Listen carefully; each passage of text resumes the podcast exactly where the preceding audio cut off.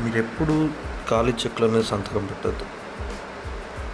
ఎలాగంటే ఏదైనా సరే ఒక పని పూర్తి చేయడానికి నా దగ్గర డబ్బు లేదు డబ్బు సరిపోదు ఇంటిని పోగొట్టుకుంటున్నాను ఎందుకంటే తీసుకున్న డబ్బు చెల్లించలేకపోతున్నాను నా వల్ల కాదు నేను చేయలేను. మీరు ఇలాంటి పదాలను వాడినప్పుడు ఖాళీ చెక్కుల మీద సంతకం పెడుతున్నట్టే. భవిష్యత్తు గురించి మీరు భయపడుతుంటే మీరు ఖాళీ చెక్కులు రాస్తున్నట్టే. గుర్తుంచుకోండి ప్రతికూల పరిస్థితులు ఆకర్షిస్తున్నట్టే. అంటే మీకు వ్యతిరేకమైన సంఘటనలు మీరు ఆహ్వానిస్తున్నట్టు.